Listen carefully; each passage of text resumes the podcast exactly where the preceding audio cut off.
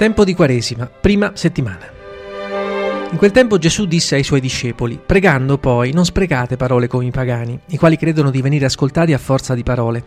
Non siate dunque come loro, perché il Padre vostro sa di quali cose avete bisogno ancor prima che gliele chiediate. Voi dunque pregate così.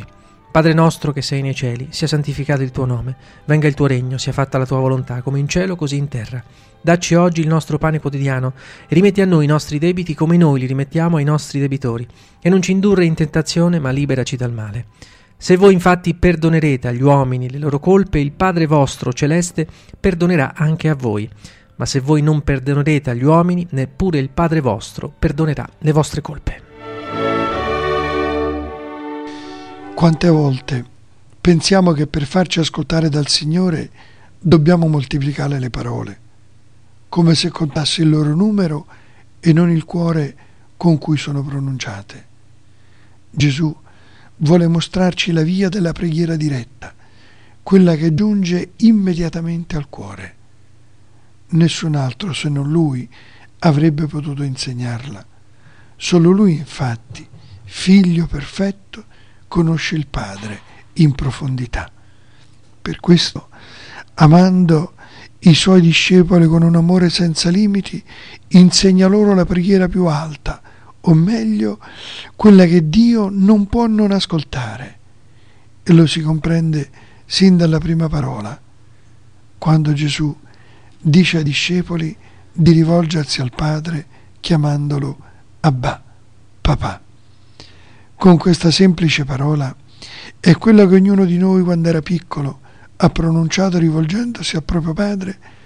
Con questa parola Gesù compie una vera e propria rivoluzione religiosa rispetto alla tradizione ebraica di non nominare neppure il nome santo di Dio.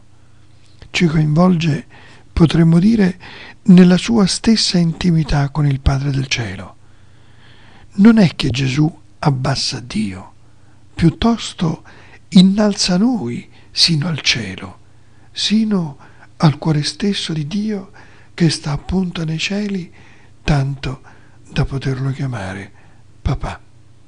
Il Padre resta totalmente altro, ma è anche colui che ci abbraccia. È giusto allora fare la sua volontà, è la volontà di un padre che non può che essere buona. È giusto chiedere che venga presto il suo regno, ossia il tempo dell'amore, della pace, della giustizia. E poi, nella seconda parte, Gesù ci fa chiedere al Padre di guardare la nostra vita di ogni giorno. Possiamo chiedergli di donarci il pane, quello del corpo e quello del cuore. E poi azzardiamo una richiesta esigente. Rimetti a noi i nostri debiti come noi li rimettiamo ai nostri debitori. È una richiesta che potrebbe sembrare davvero irrealistica. Come ammettere che il perdono umano sia modello di quello divino?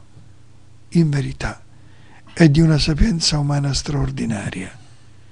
E lo capiamo nei versetti seguenti. Se avrete rimesso agli uomini le loro mancanze, rimetterà anche a voi il Padre che è nei cieli. Qualora non rimetterete agli uomini, neppure il Padre vostro che è nei cieli rimetterà le vostre mancanze. Questo linguaggio così lontano dalla cultura della nostra società, nella quale il perdono è spesso rarissimo, se non del tutto bandito, e comunque il rancore è un'erba che non riusciamo mai a sradicare, questo linguaggio è quello che il Signore insegna a ciascun discepolo, a ciascuno di noi. Ecco perché oggi, forse ancora più di prima, abbiamo bisogno di rivolgersi a Dio chiamandolo Padre nostro.